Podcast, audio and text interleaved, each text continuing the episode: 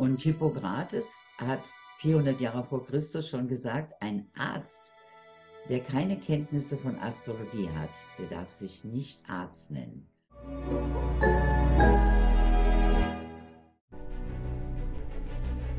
Willkommen bei dem Podcast von Die Köpfe der Genies. Mein Name ist Maxim Mankewitsch und in diesem Podcast lassen wir die größten Genies aus dem Grabau verstehen und präsentieren dir das spannende Erfolgswissen der Neuzeit.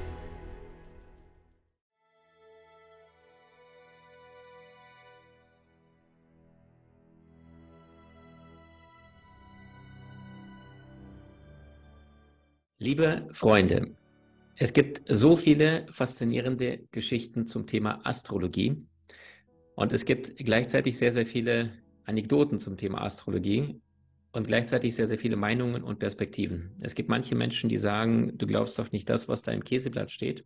Es gibt aber auch gleichzeitig Menschen, die darauf seit Jahrzehnten vertrauen und damit sehr, sehr gute Erfolge gemacht haben. Einer dieser Menschen ist beispielsweise ein Investmentbanker, beziehungsweise die größte Investmentbank der Welt ist JP Morgan.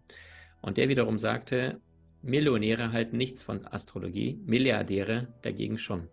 Ich habe heute zu Gast eine faszinierende Frau, die ich selber mittlerweile seit 13 Jahren wahrscheinlich kenne und äh, die Astrologie in der Art und Weise versteht, wie ich sonst nicht im Markt kenne. Sie hat selbst über 60.000 Gespräche mit Menschen gehabt, geht auf 70.000 Gespräche, bereist die ganze Welt, um die Astrologie praktisch sich anzuschauen. Das heißt, sie verbringt bewusst Zeit an einem bestimmten Ort, um zu schauen, wie geht es mir darin, stimmt das wirklich, was Astrologie sagt und prüft das Ganze.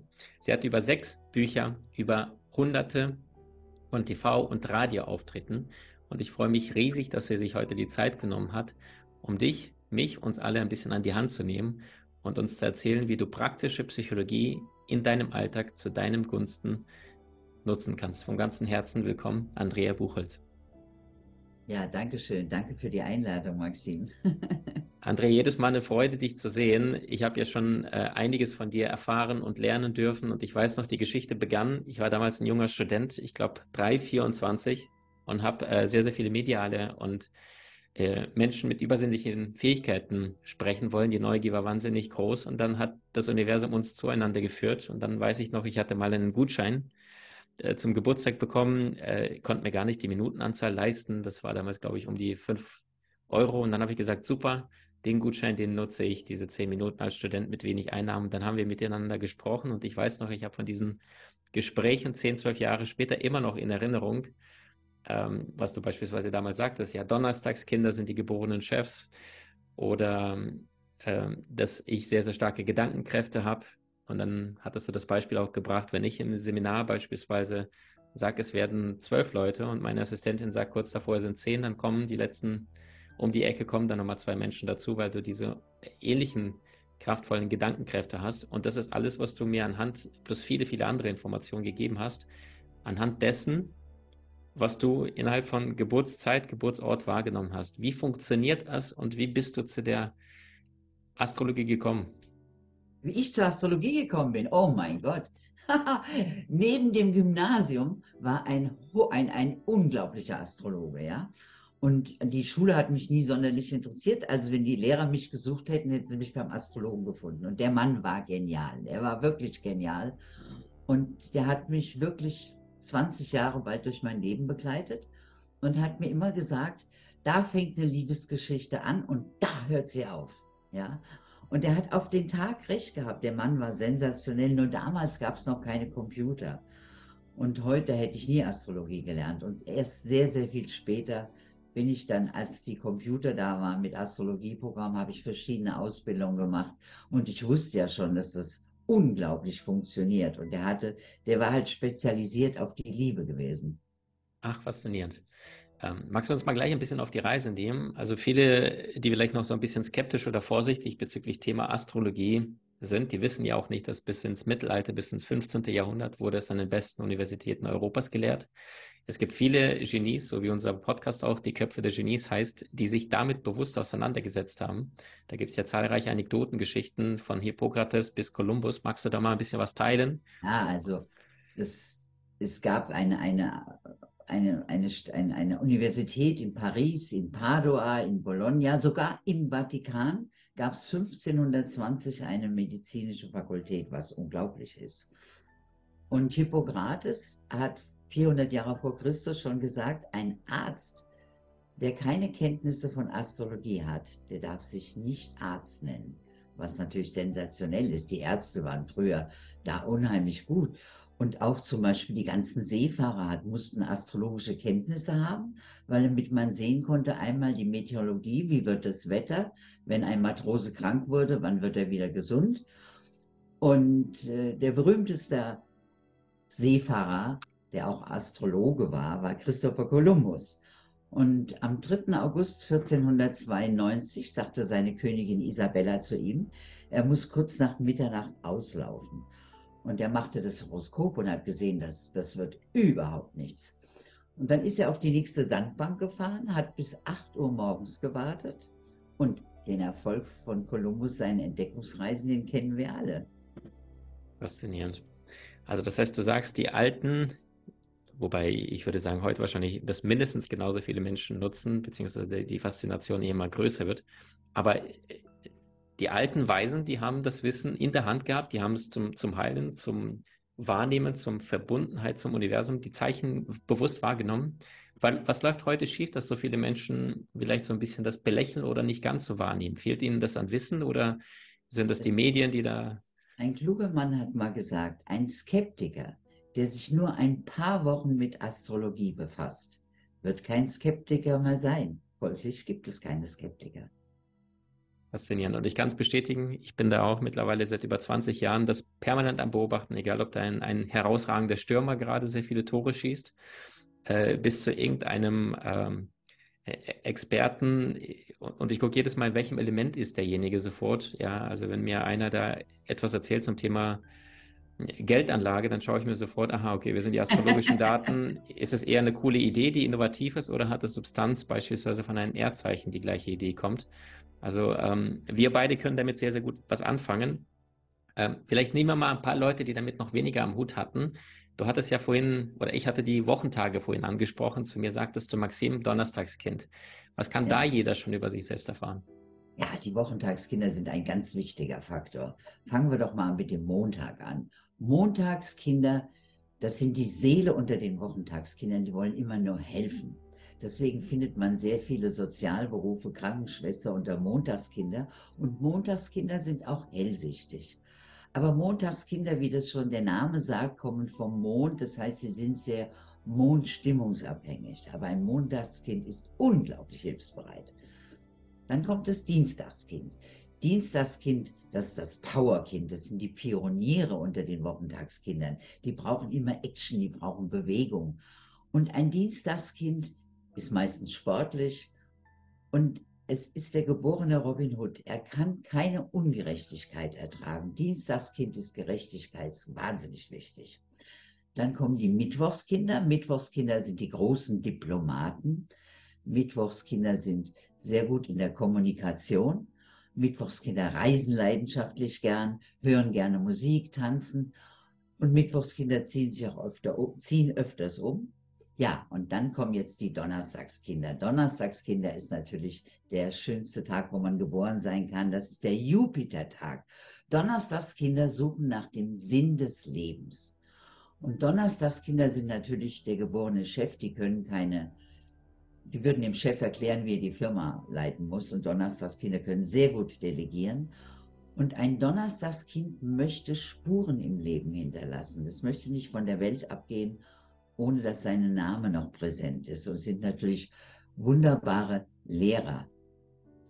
Äh, Freitagskinder, das ist der Tag der Venus, lieben alles Schöne, natürlich auch die Harmonie. Freitagskinder brauchen eine schöne Wohnung, ein elegantes Outfit, gutes Essen und Trinken. Und für Freitagskinder steht die Liebe an erster Stelle. Dann kommt das Samstagskind. Samstagskind haben meistens in der ersten Lebenshälfte sehr viele Sturmböen und Gewitter. Die erste Lebenshälfte ist nicht so einfach, sind ja Spätzünder, aber in der zweiten Lebenshälfte wandelt sich das. Und man sagt, ein Samstagskind wird immer jünger, je älter es wird. Das holt es nach, was es vorher verpasst hat. Und ein Samstagskind muss in dieser Inkarnation lernen, zu sagen, das Glas ist halb voll und nicht halb leer, weil sie neigen ein bisschen zu pessimistischem Denken. Dann kommt das Sonntagskind. Sonntagskind ist auch ein sogenanntes Glückskind, aber man muss schon, das Sonntagskind muss seine Potenziale nützen, sonst versanden die. Und Sonntagskinder stehen wahnsinnig gern auf der Bühne, lieben den Applaus. Deswegen haben wir ganz viele Schauspieler und Stars, die Sonntagskinder sind. Hängt das vielleicht auch Sonntag mit der Sonne zusammen in dem Wort drin, dass sie das, das Strahlen braucht? Ja. Okay. Ähm, Andrea, wie verträgt sich das dann untereinander, also unter den Tagen selber? Es gibt ja natürlich eher astrologische Elemente. Äh, kommt ja, jemand mit jemand besser ein, zurecht? Ja. Ein Samstagskind und ein Sonntagskind. Sonntagskind ist verschwenderisch, ja, gibt das Geld schneller aus, als es verdient. Das Samstagskind ist sparsam, um nicht zu sagen geizig. Wenn Samstag und Sonntag zusammentreffen, dann gibt es nur Streit. Am schönsten ist die Kombination Dienstag, das ist der Marstag, mit Freitag, der Venustag. Das sind natürlich Tage, die sich komplementieren. Montagskind kommt eigentlich gut mit allem zurecht. Donnerstagskind wird sich vom Samstagskind auch nicht äh, begeistern lassen. Äh, Donnerstag und Sonntag haben vielleicht ein bisschen, ja, sind beide Chefs. da kann es manchmal sein, dass es da kleine Auseinandersetzungen gibt. Aber im Großen und Ganzen ist natürlich ein hochinteressanter Faktor, abgesehen vom Sonnenzeichen, dem Aszendent und dem Mond, welcher Wochentag jemand geboren ist. Das ist so unglaublich wichtig und das kann jeder heute sofort herausfinden, was er für einen Wochentag hat. Faszinierend. Würdest du etwas sagen, was du empfehlen würdest, beispielsweise wenn ein, einer heiraten möchte oder wenn einer einen neuen Job antritt und dann selbst sagen darf, ob er eher am 1. oder 15. des Monats beginnt, bestimmte Glückswochentage oder Vermeidungswochentage?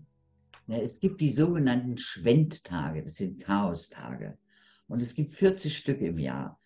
Und heute ist keiner.